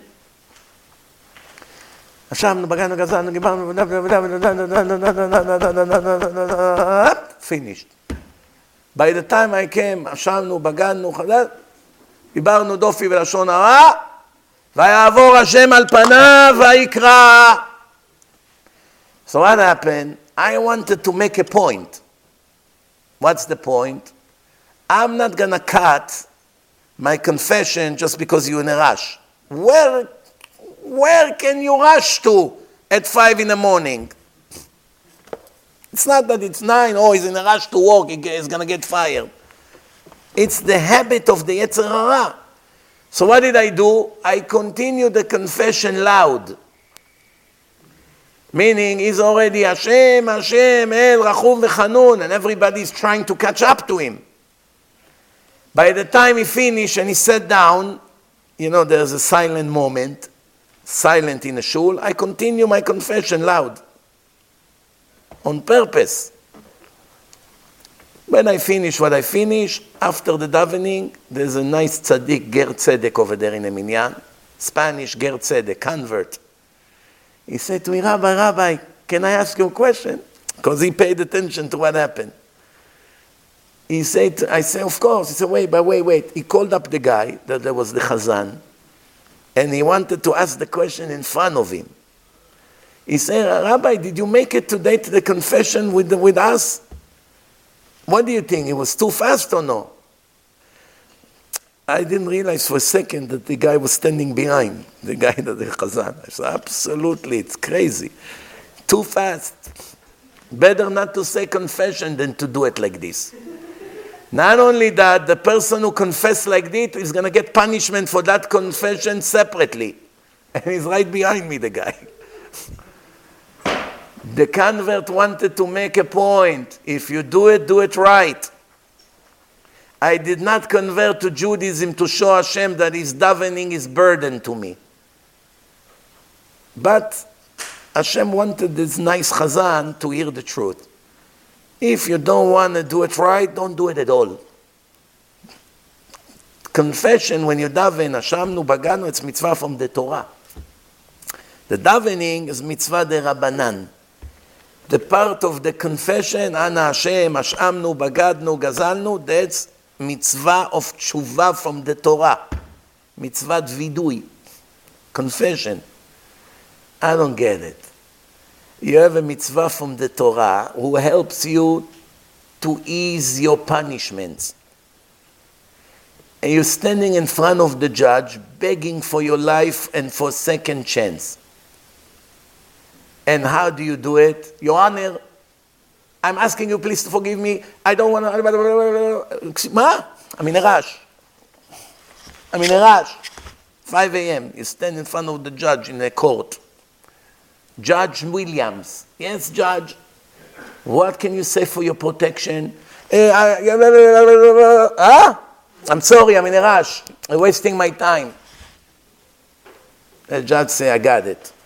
Instead of three years, 13 years in prison. What? For your chutzpah, you fool. You have an opportunity to beg for your life, and what do you do? Better not to confess. If you confess in such a terrible way, you only make yourself look more stupid than before. You don't confess, you don't confess. It's bad. You have an opportunity, you don't want to take advantage on it. But to do it in such an obvious way that Hashem, you are such a burden in my life. I'm sorry, I even have to confess to you. That makes it worse. I once gave an example. Two people come to the judge in court. One give a whole speech to the judge how he loves him, he loves the court system, he loves the justice in America. And then he take his shoe and throw it in the face of the judge. And the other uh, criminal say, I hate them, I hate the court, I don't accept the court, I, uh, I don't care about this, I don't, I'm never, myself will never surrender to such a rotten law. And he take his shoe and throw it at the judge. Both of them threw a shoe at the judge. But one gave a speech how much he appreciated the judge and the court system and how everything is wonderful and righteous here. And then threw the stone in the, fa- the, the shoe in the, in the face of the judge. Who do you think the judge will be angrier at? The one who cursed the system and say, I hate it, and threw the, the, the shoe, or the one who complimented everything and threw the shoe? Here you go, you got your answer. So, Rav Yonatan Eifshitz, the legendary book, Ya'arot Dvash, 200 years ago, he said there, there is such a term called baseless hatred, sinat chinam. Sinat chinam of the soul. You're hating a different soul. A Jew stand in a shul and he sees someone speaking in the middle of Kaddish or in the middle of reading the Torah, and he stands and does nothing about it. It doesn't bother him. You see people talk, have a conversation in the middle. Shabbat, they, lean, they read in the Torah, two people speak about whatever, and he sits next to them and he doesn't even go shh, nothing. Nothing. And then he joined the conversation sometimes. Ah, it became a chat, chat room. He doesn't say, he doesn't rebuke, he doesn't charge them, nothing. He said, what should I need, what do I need headache? If I'm gonna come and tell them, hey, quickly, please be quiet, they they're gonna think I'm, I'm trying to be the rabbi. Why do I need to put myself in this position? So, the job of the rabbi, if the rabbi doesn't do his job, it's also your job. If you see some, the rabbi is there now and you, you hear two people behind you speak. Your job is to tell them, excuse me, it's a shul here. We're not here in a park. You know? So you do it again. So what are you afraid? You're afraid that they're going to hate you, right? So Rav Yonatan Eifshitz says, Rav Yonatan Eifshitz says, when your friend rebuke you, he's coming and say to you, when your good friend rebuke you, I know I have the same problem. I also sometimes talk in the middle of Kaddish. We know each other for years. You know, I used to have this problem also, but I got rid of it. Try. That's very good. Why? If you're a friend of someone and you rebuke him, it will help more than a stranger. If a stranger come and rebuke him, it doesn't help so much. But if you actually rebuke your friend, that should help. Not rebuking him, it's sinat chinam. That's what he says. Seeing a Jew speaking in the middle of Kaddish or in the middle of reading Torah or in a shul in general and not rebuking him, that's sinat chinam. Because you led him get guilty now and to be punished for that, and you could have prevented it. If you loved him, you would stop him. If it would be your child, you would speak to him seriously at home. You're not afraid of the punishment you're to get? He's speaking in the middle of reading the Torah. Someone was trying to speak to me on Shabbat in a shul. Why? He got angry. He didn't get aliyah. They didn't give him aliyah for more than a month, so he gets angry. Why? Nobody cared about him. That's how he thinks. So he comes to cry to someone. Who is he coming to cry to? To me. So I, as soon as he come to me, he sat in a chair next to me. Immediately I say, shh, shh. Didn't let him talk. He, he started, shh. He try again, shh. Shh. Not now, shh. It's dying to talk. Do you know what it is when someone is angry, it's fuming? So I see how he's moving with his body language. He's dying already. When is he going to finish already reading? that between one ole to the other he can talk. You understand? When people have, uh, they're impulsive, they need to say something. It's hard to stop them, but that's your obligation. The Mishnah Berurah said that one time they saw Elijah, the prophet, Eliyahu Navi, with camels full of Af v'Chema, bad angels, terrible angels. They ask him, who are those angels going to? He said to the people that speaks in the middle of Kaddish. People that speaks in the middle of Kaddish. If you see your friend is about to fall into a furnace, lava, is about to jump not knowing he's going to fall into lava, and you stand and watch him, enjoy the jump. You are a criminal. Everybody agree, right? In any court in the world, nothing to do with religion, in Zimbabwe, if they knew that you were there and you knew there is lava down there, and you let a person jump, they will hold you as not preve- as, as causing someone death. Maybe not as a murderer, but not preventing death, right? You can go few years to prison in any country. That's exactly the same thing here. Why are you so surprised? If someone is talking in the middle of davening and kaddish and this, he's going to get severely punished. Not stopping it is a crime. Not rebuking the public in your speeches is a crime. You may say, but they're not coming. They're not in a mood to hear now on their heads someone banging on their head for two hours. They want someone who tells jokes. What do you worry? That's not your problem. Your job is to do what's right. The rest is not in your hand. I want to ask you a question. Take a musician, best musician. If he plays his original music without mistakes, everything is uh, uh aligned, the, the, the notes, everything perfect and he gets 50 people coming to the show. And if he mess up the whole music, completely mess, but a lot of people heard about it that he, he plays so bad and it's such a good joke and now he has a thousand people coming to listen to him. He makes a lot more money, no? When a thousand people come to the concert. than only 50. What do you think he's going to do? He's going to play the music correctly, and those who wants to come, come, and those who don't want to come, it's their problem? Or he's going to mess up the whole music just because people like to see how corrupted it is? The musician that is a real musician will never agree on purpose to play terrible. Never.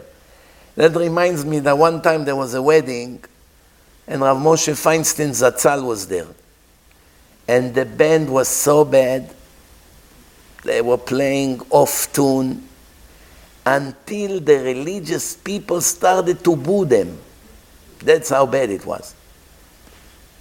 Wow, how do you dare to come to a wedding and play if you don't know how to play and you don't have no matching? He got the saxophone play one thing, the piano play something else. The drummer is בכלל in a different world.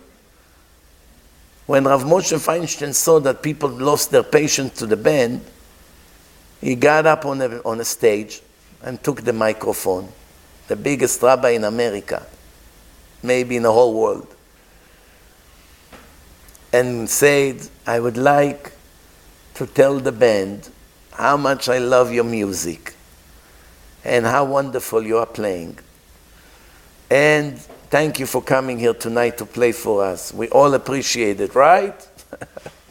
Rav Moshe Feinstein said such thing, everyone clapped. It turned into a big clapping. He got off the stage, you had to see how they play like a professional band. From that moment on, everything went smooth.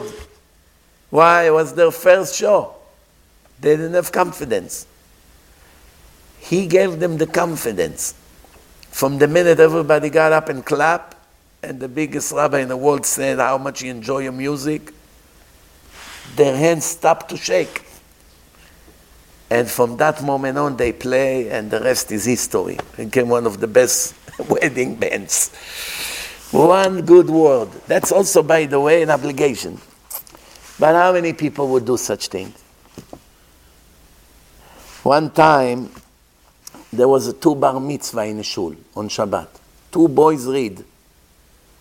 The first one who got up the aliyah read horrible off tune, made mistakes a lot. He wasn't so prepared. When the second boy got after him, also read bad. But that kid, he was very good in uh, reading. So his father came to him and said, We tested you 50 times, you say that by heart. How did you sing so bad and off tune? He said, I did not want to embarrass the first boy the first boy was so bad and people started to correct him. I, I saw how he got nervous. So I wanted to show him, no, you're not the only one who don't know here. I also messed up to make him feel better. How many kids like this you have in the world that are willing to take the embarrassment after preparing 500 times their bar mitzvah laning? They're willing to mess it up just for another Jew not to be embarrassed in public. Think about it. Time is running out. We have a few more minutes left. Many people, as I said, are accumulating more and more and more assets, money, this, that. Okay. When they lose it, they begin to think, I am such a fool. I have nothing now. No mitzvot, no olam haba, and no money. At least I would give it, right? That's the way the Satan is. First, he convinces you, hold it, hold it, don't give too much. Why you so generous? The rabbi take advantage on you. Why are you giving so much? It's enough you give a half or a third of what you're giving. That's the way the Satan is. He doesn't want you to have a great olam haba. When you lose the money, he comes to you and say, you fool, you could have given it to mitzvot, to Torah. Look what happened now. You don't have this and you don't have that. Why? He wants to break your spirit, to make you depressed. How many times a day people write to me, there's no lecture on tonight? Where is the lecture from two days ago? Why is not on? I'm very depressed. I need a lecture. I'm very depressed. That's a very common word now. I'm very depressed. I'm glad at least, and then they press, they want to come to listen to a lecture and not some goyish music. That's already a progress. It reminds the story that the father wanted to test his son in math. He said to him, Son, a hunter saw 10 birds on a roof. He shot and hit one of them. The bird fell on the floor. How many are left? The boy say one. The father said, How come one? There was ten. One he hit. How many are left? The boy said, One. Why? The father said, How come one? He said, The nine flew right away when they heard the shot. What do we have left? One. One. Same thing over here. When you ask a person, you just gave $100,000 to the yeshiva. How much you have left? Meaning, how many millions you still have that you, you know, after giving so much? Thinking he's going to say 2 million left, 3 million left, right? The answer should be how much I have left? 100,000. Because that's mine guarantee. The other one is today mine, tomorrow I'll, lose it. There's no guarantee I have it. That's exactly what's going on. Uh, Rav Galinsky told a story when he was a child. He went to the rabbi of the city, Rav Chizkia Yosef Mishkovsky Zatzal. And the rabbi asked the kids, I'm going to give you a quiz. There were five lit candles. One person shot, put off two of them. How many are left? Everybody answer three. You are wrong, the rabbi said. There are two. We didn't understand. The rabbi said three continue to burn until nothing left from them. The only one who are left are the two that we put off. the other three will be gone. Right? So, what's the message of the story? So a person has X amount of money and he gives some of it to tzedakah. Supposedly, he decreased his amount. In the end, the money in this world would leave him or he leave the money. One way they will have to separate from each other. What money will not be ever separated from him? The money is sent to the next world, meaning to give it to a good cause of tzedakah.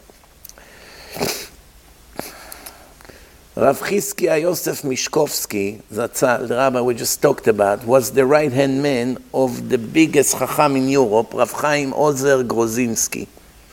Rav Chaim Ozer. One time he heard from Rav Oizer when he published his famous book Achiezer. He gave a copy of the book to Rabbi Eliyahu Chaim Meisel, Zatzal, from Lodz. And he asked him, when will I have the merit to see the book of Kvod Arav, meaning Rabbi Meisel? When will I also get a book from you, like I just gave you? Rav Meisel told him, I have a book. Every day I add few more lines to that book. You want to see it? Rav Chaim Oizer said, what kind of book that you only add few more lines to that book every day? He opened up the drawer and took out the book. What was the book over there? The list of all the widows and the orphans that he feed every day. He write down any, every amount he gives them. He said, you see, you have this book full of Divrei Torah. I have this book and it's growing every day. It becomes thicker and thicker. You understand? Rav Chaim said, at that time I didn't understand the point. But today, after many years, I know how much he was right. I thought my book is important, but his book is much more important.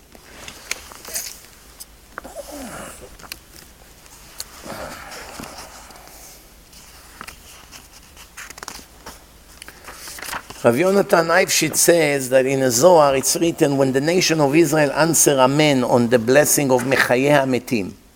When we daven Shmona Esrei, Baruch Ata Hashem Mechayeh HaMetim. When the Shliach Tzibur, what happened? The Kedusha begins, right? Nakdishach v'na'aritzach. HaKadosh Baruch Hu say, who of my children wants something for me? Which one of my children wants something good for me? The angels are coming and they bring in front of the chair of Hashem a person that rebuked the public. That's the answer of the angels. Hashem say, who from my children want the most for me? Wants to make me happy? the angels go and bring the picture of all the people that rebuke the public. Just them, no one else. They are the ones who want the best for Hashem. Why? They want to save his children from annihilation, from uh, eternal death, from eternal separation from Hashem. So, who wants more for Hashem? Who? So, why the question that Hashem asks is in Birkat Mechayei Ametim. Baruch Ata Hashem, reviving the dead. Why over there? That's the question that Hashem asked. Dafka b'mechayei ametim, there is announcement in the court of heaven. Why? Because someone who makes another Jew Baal Tshuva, it's reviving the dead because secular people are 100% dead in the eyes of Hashem. And bringing him back to connection with his Creator, that's reviving of the dead. Where does it say it in the Tanakh? Who knows the source? You can say nice things that makes a lot of sense, but you need a source. In the book of Ezekiel, Chai Hashem, I swear on my name, Hashem say, that I'm not interested to kill the dead. I'm interested that he will repent, that he should live. From here we see that someone who is not repenting and is secular, Hashem calls him dead. I'm not interested to execute the dead. The Mechalel Shabbat is already disconnected from me, he's dead already. Spiritually, he's dead. I'm interested that he should repent, that his soul will revive. It's clearly in the book of Yecheskel, the prophet. I will finish with a story. You know, before the, the World War, the First World War, there were two empires, Russia and Germany. In Russia, the government was very strict ruling the economy, you know, keeping the value of the gold low, forcing the gold to stay low, cheap. But in Germany, it was free market. The gold was uh, cost a lot more than in Russia, right? But the government of Russia, of Germany, made big taxes on import, right? So from the silk, if you import silk from the east, it was much more expensive. One Jew found a way to make a living. He was buying gold in Russia for very cheap price, filling up his suitcase, crossing the border to Germany, right? Selling the gold 10 times higher over there than Russia, filling up his suitcase with silk in Germany and coming back to Russia and sell it for 10 times more. Great round trip. Not like today, want to fly to Israel, $3,500 a ticket. They rip us off, these airlines. They know. Everybody wants vacation, summer vacation. They find out the weeks that everybody has off, and they make the price four times higher. I always say if it was up to me, I would make a law. All airlines have to pick a number, average of all year, and that's their fixed price for the entire year. There's no such thing, season on, off, price. You don't lose, make an average. Sometimes you sell a ticket to Israel for $750, now you're selling it for 3500 more than four times more? No, sell it in the middle. I don't know, 1400, something, all year around. Like this, how much headache you're going to save people? Nobody will have to waste hours on comparing and looking and this and that. Everything fixed price, by the law, end of story. Why? They can't take advantage on you. It's not fair when they let, they let them put a gun to your head and rob you. Someone has a funeral or something to go now to Israel with his children, he needs a mortgage. Imagine five, six people multiplied by $3,500 a ticket. More than $20,000 just to go for one day and come back. Such a ripoff. Crazy ripoff. Why? They do whatever they want. Is it fair that one person will fly one week before for 750 and two weeks later for 3500? Just because it's a vacation that everybody has, I don't know, 4th and July weekend, whatever it is, or summer vacation. It's not fair. Well, who cares about fair? In other things, they make rules. There are certain rules that they cannot go over certain prices. They make rules against monopoly, that big companies cannot buy many other companies, they, they break their power. They make rules. Why? To help competition. For whatever reason, when it comes to airline, they let them rob us day and night, day after day, night after night. They do whatever they want. What would we do if they're gonna make, they see there's a high demand, there's a lot of emergency, they're gonna decide to charge $10,000. What are you gonna do? $10,000 a ticket. 500 people on a flight, $10,000 a person, and we all get uh, bankrupt while they're making millions on a flight. Why? Someone has to put an end to it, but that's besides the point. Anyway, so now this Jew is filling up the suitcase with gold in Russia, which is very cheap, selling it 10 times more in Germany, filling, filling up the suitcase with silk, coming back to, Germany, to Russia and sell the silk for 10 times more. One time, as he coming to cross the border by the forest, illegally, back then it was still possible to cross the borders without, you know, securities, camera, fences. As he crossed the, board, the, the border by the forest, what happened? The suitcase is full of heavy gold, very heavy. And he carried it like this, another step and another step. All of a sudden, someone on a horse, good day to you, sir. Hey, look, a, a. The police knew they are smugglers. So they have uh, horses there, you know. You see, a, a, policeman, good day to you also. Where are you heading? To visit my sister in that town across the border. Oh, you have the general road. Why would you rather come from the forest in such bad condition? The policeman asked. He said, I love the view, I love nature. I combine two things a trip in nature and a journey to visit my sister. I love the birds, I see the rabbits, some butterflies, deer. I love it. It's an opportunity to see nature. You're right, the policemen agree. I also like here. You know, I don't like being lonely here. So Baruch Hashem, now I have a companion.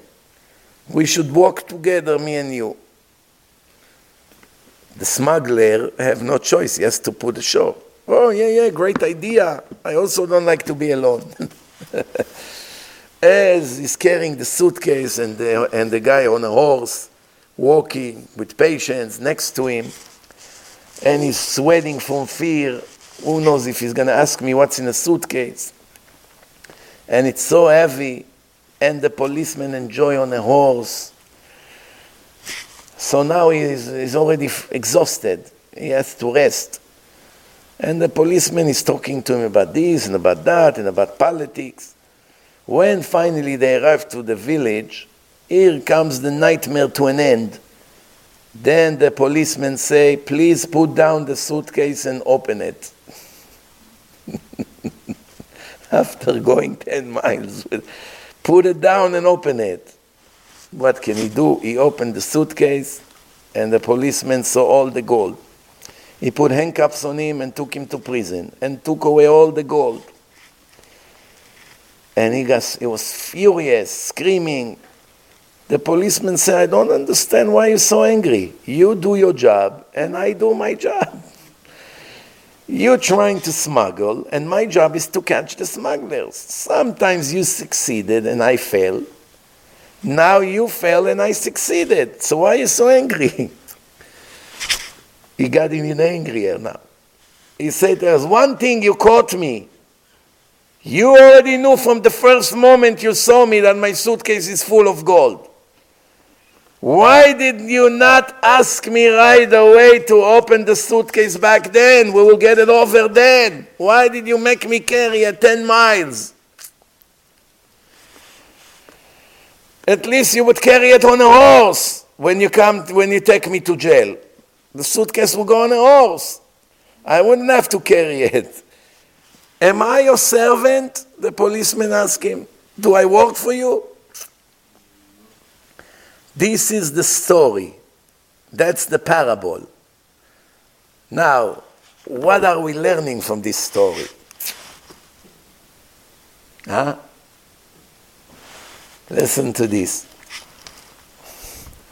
The evil inclination, the Yetzer Hara, is for, you know, tempting the person to commit sins, promising him that there's going to be a great profit from the sin.